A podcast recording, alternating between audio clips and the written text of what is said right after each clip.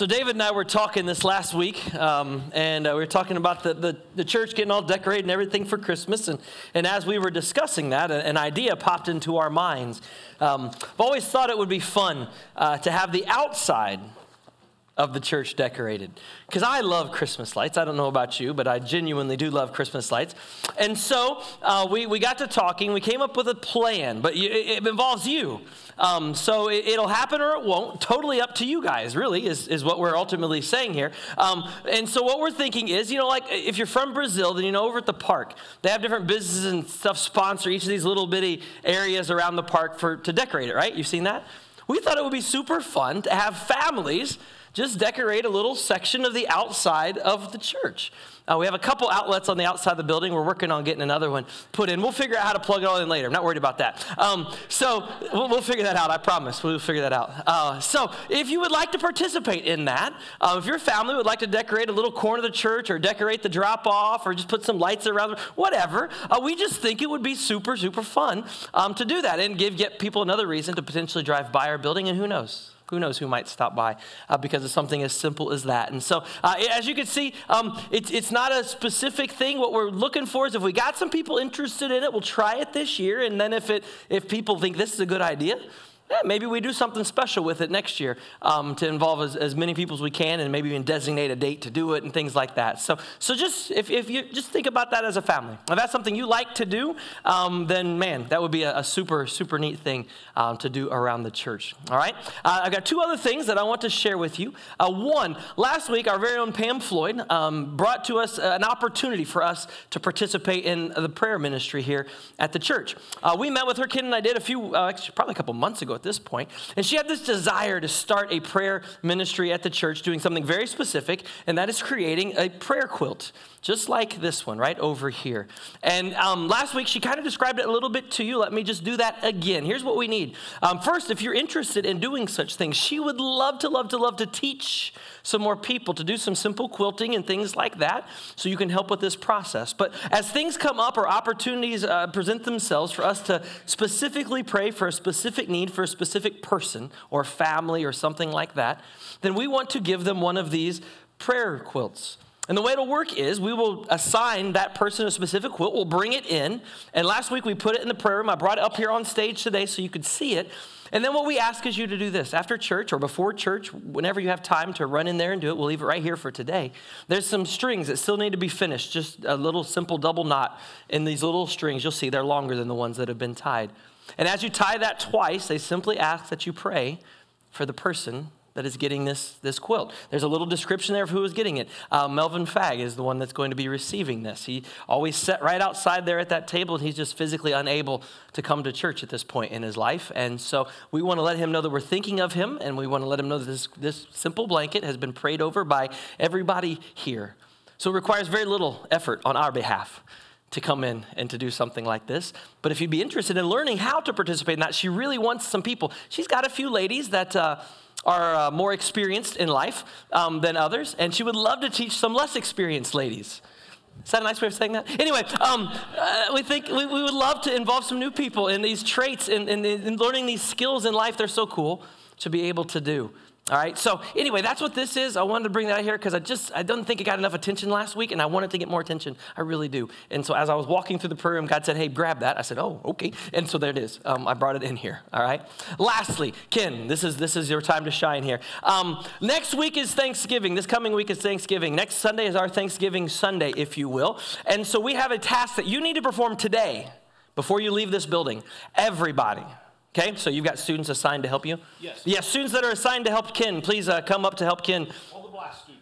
The blast students that, that, that came to help Ken. Um, they're going to give you a card. It's a simple Thanksgiving card. Um, you are going to write something in life that you are thankful for. Okay? You're going to write something in life that you are thankful for. All right, we're going to use some of these next week. It's very important that you do this. And here's the thing everybody gets to do this. There's pins in the seat backs in front of you. So please, please, please do this. Um, Ken, I think, has said it was going to um, basically not let you leave the doors until you've turned one of these cards in after service. So it's kind of your exit ticket, if you will, um, for, for this week. All right? So they're going to pass those out to everybody in the room. Um, yes, go ahead, go ahead, go right ahead, go right ahead and, and, and pass away. So go. Pass. All right, so get that filled out today before you leave this service. Get that filled out, and uh, we'll collect them later on. Super important that you do that. It's for uh, next Sunday's service. By the way, our little memory verse for this whole series, 2 Corinthians 9 15. Thanks be to God for his indescribable gift. Thanks be to God for his indescribable gift. You're simply physically putting down something that you were physically thankful for in this world right now, okay? So that, that's all. We're not asking a lot. You don't have to write your life story or anything like that. Just something specific. You can put more than one, yes, but something specific that you're thankful for right now in this season of life, okay? So take a moment and do that at some point in time during the service today. I'm so, I can't wait to read these tomorrow. Actually, I'll probably read them tonight quite honestly, when I come back with Corey for Youth Group. So I can't wait to read these. I'm just excited uh, to hear what God is doing in, in all of your lives right now. Um, and regardless of how close your relationship is or isn't with Him, that's okay. You still have things to be thankful for in your life, and we know that all good gifts come from God. And so if you've never considered that reality, that gift, that thing you're thankful for, well, that's, that, was, that was from God. This week's message um, actually brings that verse to life very, very well. It's the gift of faith. The gift of faith. Did you know that faith is actually also listed as one of the spiritual gifts that could be given to us by God when we accept Jesus as, his, as our Lord and Savior? Did you know that? 1 Corinthians chapter 12 is where you'll find this list, and faith is right in the middle of it. It begins in verse 7. Now, to each one, the manifestation of the Spirit is given for the common good. To one, there is given the Spirit of a message of wisdom. To another, a message of knowledge by means of the same Spirit. To another, faith by the same Spirit. To other, gifts of healing by that one spirit, to another miraculous power, to another prophecy, to another distinguishing between the spirits, to another speaking in different kinds of tongues, to still another the interpretation of those tongues. All of these are the work of one and the same spirit. He distributes them each to, to each one just as he determines. Right there in the middle was that gift of faith. Now, this is a different kind of faith than necessarily what it takes to come to Christ. It's beyond that. It's a faith given to us by the Holy Spirit of God within us. The, the gift that displays God's powers in such a way that it actually creates joy in other people. It helps lead other people to our Jesus, this gift of faith. It's the faith that everyone, everyone that has accepted Jesus as their Lord and Savior, everyone who's confessed with their mouth and believed in their heart that God did indeed raise him from the grave, every one of us have at least one spiritual gift. Did you realize that? Did you know that? Remember, the gift you have, don't, don't look down on it or up. It doesn't make you better or worse than any other Christian. That's not it at all. Every spiritual gift is a blessing from God, an incredible blessing, actually, from God. So don't forget that. Don't forget that. Today we're talking about outrageous faith. Here, here's a truth about all spiritual gifts we've, we've all been given them. Every one of us that's accepted Jesus Christ, our Lord and Savior, has been given spiritual gifts. However, we don't all put them on display. Some of us, we, we know our gifts. We, we know that God has called upon us to put these gifts to work for Him. We know that. Some of us have an idea of maybe what those spiritual gifts might be, but we really, for one reason or another, have never put them into action. We've been hesitant to use them for His glory. For others of us, we know you're not really sure what your gift is yet. And, and you might have been a believer for a long time and you, you're still just not sure. You haven't discovered what that spiritual gift is yet. Honestly, maybe some of us have never really tried. We just kind of accepted Christ and went on with life. We didn't dive in to figure out what it was that He was preparing us for.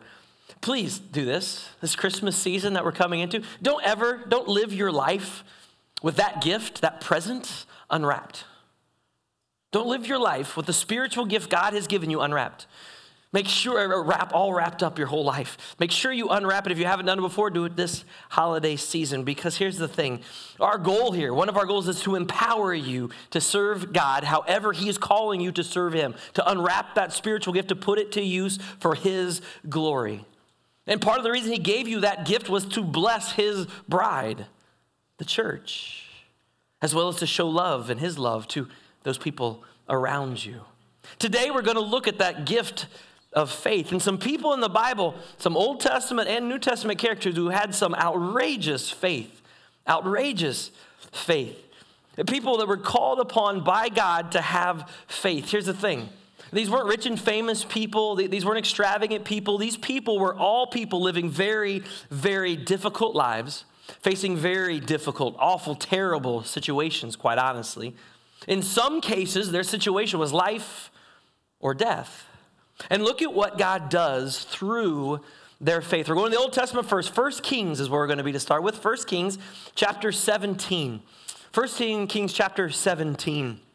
It begins with the, the great prophet Elijah. Some say the greatest prophet in the whole history of the Jewish faith. God had brought a great drought upon the northern kingdom of Israel for sure because of King Ahab and the awful things that he and his wonderful wife Jezebel were, were partaking in. Elijah had told them some bad news about this drought. He'd fled to this deserted desert area, and God promised to provide, first of all, ravens to feed him every day and a brook of water that would never run dry. But there's a time in this story where the brook does run dry, and God gives Elijah a new plan, a new plan of action to help him survive. It begins in verse 8 of 1 Kings 17. It says, Then the Lord, the word of the Lord came to him, Elijah, Elijah. Go at once to Zarephath, to the region of Sidon, and stay there. I've directed a widow there to supply you with food. So he went to Zarephath. When he came to the town gate, a widow was at the gate gathering sticks. He called to her and asked, Would you bring me a little water in a jar so that I may have a drink? Sure enough, she leaves. As she was going to get it, he called, Oh, and um, by the way, could you please bring me a piece of bread? All right, so, so God calls Elijah, tells him to go to this town to find this widow who is supposed to supply him with food. Seems like a great plan until he arrives, and this is her reply, verse 12. As surely as the Lord your God lives, she replied, I don't have any bread. I only have a handful of flour in a jar and a little olive oil left in a jug. I'm gathering a few sticks to take home and make a meal for myself and my son that we may eat it and die. wait, wait, hold on. So, so God sent Elijah to the house of a widow who has absolutely nothing. Can you imagine the desperation of the widow's situation. A nationwide drought resulting in this famine. The widow and her son were ready to fix their final meal before they are literally left to die of starvation. Now, I know there are people around the world that are experiencing that very reality right now. We are blessed beyond measure in our country, and this very rarely will happen, and probably has never happened to any of us listening today. So, probably not many of us have been called to this level of faith in our God before. Think about what Elijah is asking this widow to do. He says to her, Don't be afraid. Go home, do as you have said, but first, but first, make a small loaf of bread for me from what you have and bring it to me. Then make some for yourself and your son. For this is what the Lord, the God of Israel, says The jar of flour will not be used up, the jug of oil will not run dry until the, Lord, the day the Lord send rain on the land. Elijah was a crazy man.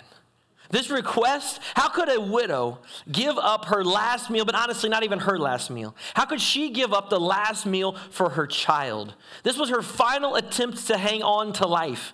By giving this final meal to him, they would be sacrificing their own lives to benefit this prophet, Elijah. What Elijah was asking to do was nearly impossible.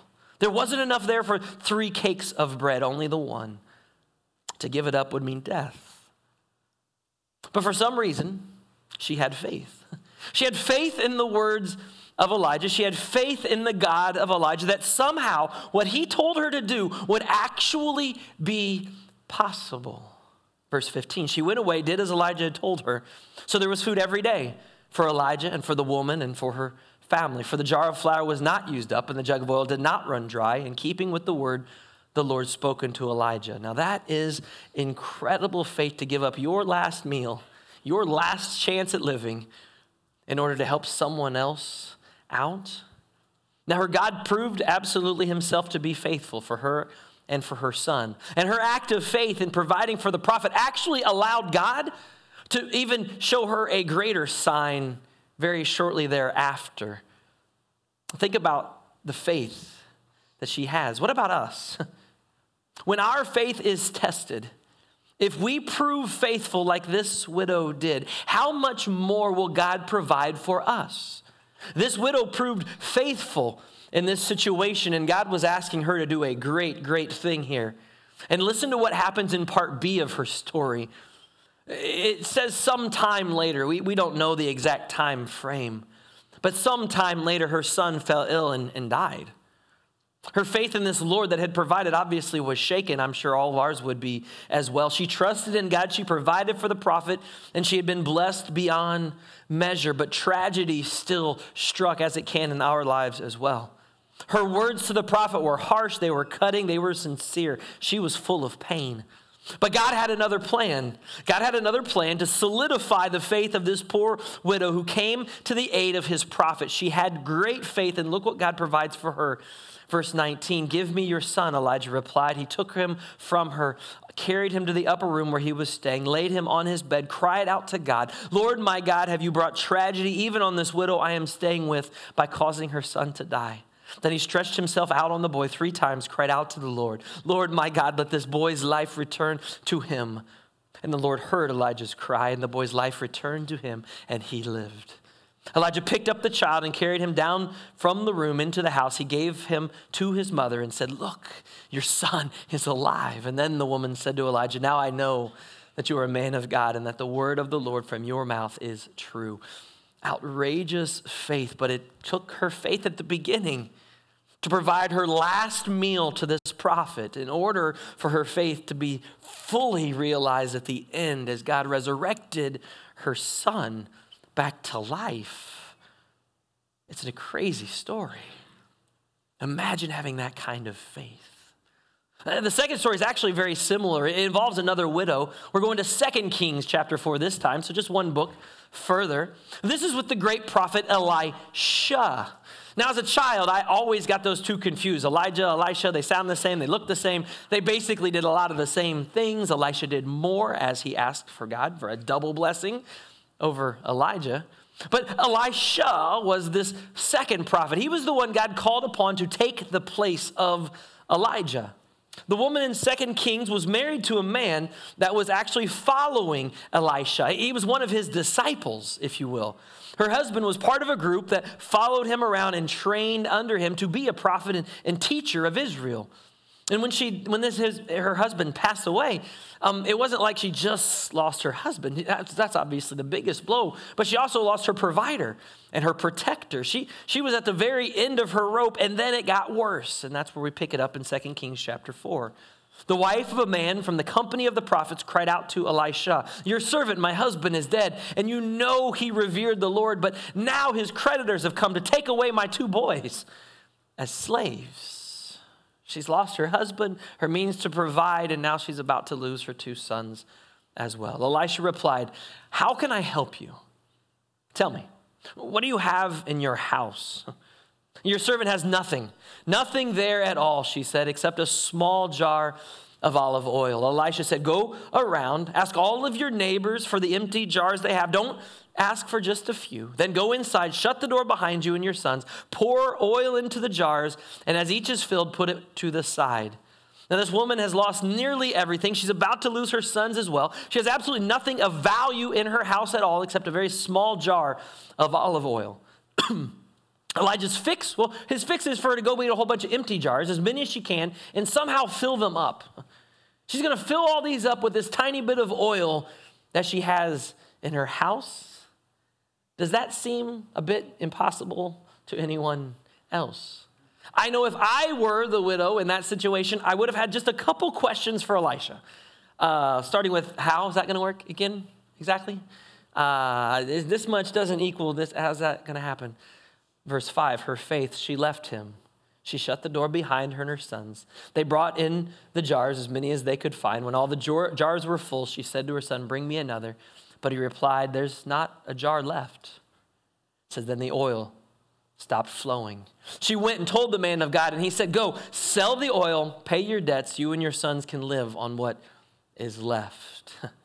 she sent out her sons. They rounded up as many jars as they could find, and every one of them was filled to the top. Now, if you'll notice there, Elisha didn't even tell her why she was doing what she was doing. It wasn't until it was done that the purpose was revealed. Then he gave her the instructions. She obeyed, she went beyond. Once the task was performed, jars filled, he tells her, Go sell everything, sell all the oil, pay all of your debt, and oh, by the way, you'll have enough to left to live on. That's crazy. It's crazy. She didn't even know what she was going to be doing with the oil until Elijah, Elisha revealed that to her. All she saw was this situation before her. Her sons were going to be turned into slaves. So she believed, she had faith somehow that this God of Elisha could provide for her needs. What would it take for you and I to have that much faith in the Lord our provider? Think about that. Outrageous faith in the New Testament. I'm going to give you three quick, short, simple examples one from Matthew, one from Mark, and one from Luke. In each of these miracles, Jesus calls out the individual person's faith. Matthew chapter 9 shares the story of a woman who approached Jesus. She's, he's, he's in the middle of this huge crowd pressing in on him. He'd just been called by the synagogue leader named Jairus. His daughter had fallen ill. A little bit later in the story, we find out she had actually died. Jesus was leaving this crowd to go and heal this girl, resurrect this girl. And then he stopped dead in his tracks in the middle of this crowd, and he, he felt his power had left him somehow. His disciples tried to convince him, Jesus, you're crazy. There's just people pressing in. How could you know if someone touched you? Lots of people are touching you. But a sick woman, unbeknownst to everybody else, had snuck up, touched the very edge of Jesus' cloak. She had enough faith to believe that all she had to do was touch Jesus' clothes and he would heal her, even if he never even knew she was there. Now, that's a crazy amount of faith. And that's exactly what had happened. Jesus' words, Matthew 9, verse 22. Jesus turned and he saw her. Take heart, daughter, he said. Your faith has healed you. And the woman was healed in that moment. She had faith that Jesus would heal her, an outrageous amount of faith that led her to believe that all she needed to do was touch his clothes. Turns out she was right. Mark chapter 10. Mark chapter 10, there's a blind man named Bartimaeus. He, he is on the roadside begging in Jericho. He heard that Jesus was coming, that Jesus was going to pass by. He began to cry out, Jesus, son of David. Now, how did he know who this was? Well, there was a there was, you know, he could hear people talking that this Jesus of Nazareth was coming his way. But how did he know who Jesus was? Jesus, son of David. He was using Jesus' messianic title. Jesus' own disciples, the people closest to Jesus, did not call him Jesus, son of David. No one else did. This blind man had this incredible faith that this man was indeed the coming Messiah. And as he shouted to Jesus, all the people around him began to tell him to shut his mouth, be quiet, leave him alone. He doesn't need to bother with you. What did he do? He shouted even louder, it says, until he got Jesus' attention. And Jesus sent for him. Chapter 10, verse 49. So they called to the blind man, Cheer up on your feet. He, Jesus, is calling you. So he threw his cloak aside, he jumped to his feet, he came to Jesus, and Jesus asked him a question What do you want me to do for you? Now, that question should sound very familiar because it's basically the exact same question that Elisha just asked that widow. Jesus already knows the man's physical needs, he knows he's blind, it's obvious. so, why did Jesus ask? If the man will not tell Jesus what he needs, think about this. If the man will not tell Jesus exactly what he needs, then does he believe that Jesus can really heal him? If you're afraid to ask, do you believe that God can actually provide? The blind man said to Jesus, Rabbi, I want to see. no hesitation. I want to see. He has an outrageous faith that leads him to believe that somehow this Jesus can heal him. That outrageous faith allows him to be healed. Jesus tells the man, Go, your faith has healed you. Immediately he received his sight and followed Jesus along the road. He didn't go anywhere, he stayed actually with Jesus. That's how we all need to come to Jesus with that kind of faith, a faith believing that God will hear us and believing that He will act according to His will. What will God do? in our lives if we have that kind of faith. You've heard these examples so far. Are we even willing to tell Jesus what it is we specifically need? Do we have the faith it takes to believe that Jesus will provide what we need? Uh, the final example of outrageous faith this time is from Luke. We, we studied it in Luke quite a while ago. It's funny that as God brought this passage to my mind, I didn't realize at the moment that it was a perfect segue into next week's message outrageous Thanksgiving, which you're filling out a card on today. Let me show you. This case is another case of, of, a group of people, this time with no hope, no hope at all. They lost everything but their physical life. Much like the widow earlier, nearly everything had been taken away from these, these people. This time it's a disease. The disease was called leprosy back in their time, whether it was the same as ours, eh, probably not, but it was a skin disease. The men in this story were all lepers. Their disease had made them leave their entire life behind. They were banished from their families, their homes, their communities, really from society altogether to live together on the outskirts of towns. Luke chapter 17 is where you find this story. Jesus is on his way to Jerusalem. He's traveling on the border between Samaria and Galilee. As he was going into a village, 10 men who had leprosy met him. They stood at a distance. They called out in a loud voice, Jesus, Master, have pity on us. When Jesus saw them, he said, Go, go, show yourselves to the priests. And they went. And as they went, they were cleansed. This group of men were desperately crying out to Jesus. They've likely never been near Jesus or actually ever seen any of the works of his hands at first, you know, in first person because they can't get near him because of their disease. But they cry out to Jesus, and when they do, Jesus gives them some absurd instructions. It's crazy, unbelievable instructions. It makes no sense. They aren't even allowed to go to the temple, let alone meet with a priest. But it appears that all 10 of them had faith that Jesus would indeed have the pity on them that they're requesting and heal them. Now, I shared this during the Luke series, but I had to share it again. As the men, as they turned from Jesus and they began to head into town toward the temple, as they went along the road, they began to be healed. The men had to leave. They had to have faith to do what Jesus asked them to do, believing that he would heal them. And I don't think it happened instantly. It didn't say it happened instantly. It said, as they went along, it happened. Can you imagine being in that group of 10 men, walking toward and looking at each other, noticing all of a sudden that their skin is beginning to heal? The scars are going away, the pain is going away, the flesh is all healing. They would have seen it happening on each other's bodies as they traveled. Imagine the rejoicing that began to take place as they started to see this happen. Imagine them going faster and faster and faster. I got to hurry up and get to the temple. I got to get there. I got to get there. I got to thank God for this. I got to tell the priest. I got to get back to my family. I got to get back to my job. I got to get back to whatever. Imagine all the plans that these men were making, thinking about everything they would now be able to do as they return to their families. No more judgment from others, no more exclusion from society, no more begging from others. How excited would they have been as they made their way to the priest?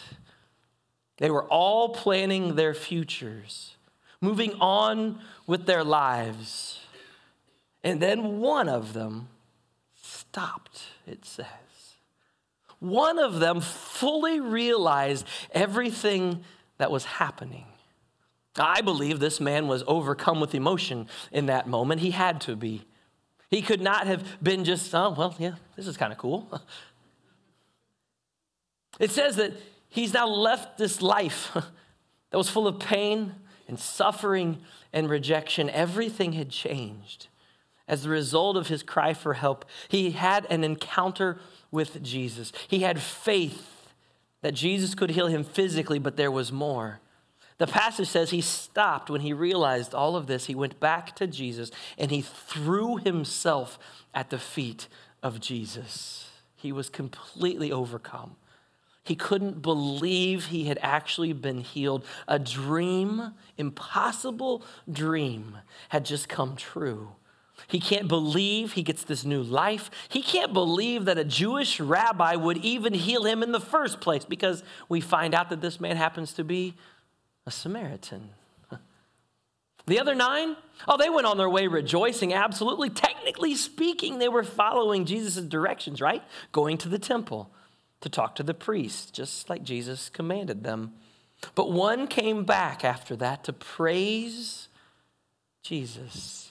The others, they all went ahead with their new life in Christ, the new life that he'd been given to them. But one came back to praise the one who gave him this new life. Here's the key nine of them resumed their old lives miraculously healed. One began a brand new life in Jesus. This is where the conversation ensues, verse 17, where Jesus asks him, We're not all nine, the other all 10 cleansed? Where are the other nine people at? Has no one returned to give praise to God except this foreigner? Then he said to him, Rise and go. Your faith has made you well. I think in this country we could look around and ask the question Are we all that gather on a Sunday morning to give thanks and praise to our God in a country of 350 million people, whatever we are now? Less than 50%, less than 30% are probably in a church this morning worshiping, praising their God. Where are the other nine? Where's everyone at? God asks. This man's transformation was more than physical. He was now this new creation in Christ Jesus. His body and life both transformed. His faith in Jesus had changed everything. It was outrageous faith he had, followed by an outrageous reward. Let's recap a couple of these folks. First, the widow. To step out in faith and help Elijah to give up her last meal would have been death for herself and for her son, but it actually brought life in the moment for food and resurrection life later with her son as God demonstrated his power over death, even in the Old Testament, as her son was brought back to life. It's an incredible story. Will we as individuals pour out what is left in our jar, believing that God will provide more. God will come to us. He will ask us, Will you help with this? Will you provide in this way? Will we continue to pour out believing that He is going to provide more? Or will we just take what we have and say, Nope, this is mine? And when it's gone, it's gone. The second widow was sent out to get empty jars with no way to fill them whatsoever. She had a tiny jar of oil with nothing in it, but she had faith that God would move through Elisha to fill those jars that she collected. Now, these two individual stories, I think, might be a representation. The miracles represented in these two stories, I think, just might be a representation of us, the bride here at Berea. Let me explain. I want to be part of a church that takes our small jar, we're not a giant church, that takes our small jar and just keeps pouring it out to bless those people around. Just keeps pouring out to reach out to this community around. Just keeps pouring. When it's impossible, we just keep pouring it out, knowing that God will provide more. He knows what we need. He knows what we need to do. He's giving us things to go and do. He's given us an incredible vision to share with you. Over the next few weeks, I'll begin revealing some pieces of that. But if we follow God down some of these paths, then the world around us is going to look at us, this little church that sits out here on a corner, and say, uh, Those people are crazy. There's no way they could possibly accomplish those goals in this community. As a matter of fact, I'll just warn you, there are some people that are a part of this bride of Christ that will doubt that it's even possible to accomplish. There's some who will look at this within this church and look at the things God is calling us to do and say, no, now, that's impossible. There's no way. They'll see the jar that we have and have no idea how we can fill anything else up. Our jar is so small. yeah. It's not our jar, kids, it's His. He's in charge of it, not us. I want to be a part of a church that just keeps bringing in the jars, trusting that God's going to fill them. We don't know how, but He's going to fill them. He's going to fill them. He's going to fill them. Are you with me? I hope and pray that you are. We trust that God, like for the widow, will provide what we need to follow His will for this body here. no matter what. Church, God is asking us to do some things right now that, that really probably don't make a whole lot of sense in life, in this world that we live in. I need, the leadership needs all of us to be praying very specifically about where God is directing us, where He is leading us. As I said, in the next couple weeks, I'm going to be sharing some of the things we found from you this last summer in our discovery meetings throughout the summer. I can't wait some of these things that God has revealed to you, placed in your heart, some of these things are outrageous for sure. We're going to have to bring in a lot of jars. Okay. Are you willing? Are you willing to have that kind of outrageous faith in our Lord and Savior Jesus Christ that He will provide everything that we need to accomplish His will in this world? Boy, I hope you are. I hope you are, because it's exciting to be a part of God's plan. It really is. That's why I love what I get to do with all of you. If you've not come to know this God yet, this God of outrageous, outrageous generosity, this God of outrageous love for each and every one of you. If you've not come to know him in a personal relationship yet, would you do that today? This Thanksgiving, what an awesome, awesome opportunity to finally kind of realize, oh, there's more to this life. Oh, there's a reason I'm here. There's a reason I'm listening today. And that's so this God, through his spirit, can get a hold of me and I can recognize him for who he is in my life and I can give him thanks for all that he has done, is doing, and will do in me, to me, through me in this world. Folks, we have some incredible things ahead of us. I know we do. You know why? Because that we're His. He, has, he does have good plans for us. He has absolutely things for us into His future as we attempt to reach those around us. We pray that you will all be all in. Don't miss the next few weeks. We got Christmas coming up too. I mean, it's just going to be an incredible. I can't wait to share with you outrageous vision in a couple weeks. I mean, it's just going to be, I, I just can't wait. It's so exciting. Hopefully, you feel the excitement just a little bit. If not, shake my hand on the way out. Maybe I'll give you a little bit, all right? I'll just give you a little touch. Father God, as we come before you this morning, we are outrageously thankful for who you are, for what you've done. Father, for what you're doing right now. And, and Father, I think sometimes in our world we get distracted by the world around us and we forget that you have great plans for us ahead. Father, the greatest of those plans, of course, is being in your presence for all eternity. And we long for that day, but Father, we can't live on this earth just longing for that day. That moment has already begun. We've already stepped into eternity whenever we came to you and received your spirit. Father, our eternity is with you. It began today, it began now. If we've never accepted you before, right now we can step into that eternity with you. And Father, while we're here on this earth, we need to not worry about the future. We don't need to worry about where you are, how you, you're here. You're with us, you're in us right now. We can look around the world, we can be depressed by the things that are happening, we can be upset at those things, or we can look at the world, we can remember the spirit that we have inside of us and go, okay, God, what do you want me to do? What do you want me to do? Father, we see these examples of, Jesus just looking at the blind man who, who can't look back at him, can't see him, and ask him just, hey, what do you want me to do for you? The blind man says the obvious I want to see, Jesus. Father, I pray that we as believers will look at you this morning and say, Jesus, what do you want me to do for you? What are you calling me to do? What are you calling us to do as believers? Lead us, guide us, direct us. We know you will provide. There is no dream too big for you. There is no task that you cannot accomplish. You know the needs of this body. You know the needs of this community. You know the needs of those around the world that you're desiring for us to reach out to through our missions. I can't wait to see those things become a reality in our midst. I can't wait for everyone here today to be a part of that. I can't wait for them to invite their friends, their neighbors, their loved ones, their coworkers to come and be a part of your family here as we pursue you with all that we are. As we pour from our little jar, knowing that as we pour, you're going to fill it up faster than we can pour it. If we fully follow you, that's all that we long to do. Father, we love you. It's in Jesus' name we pray. Amen.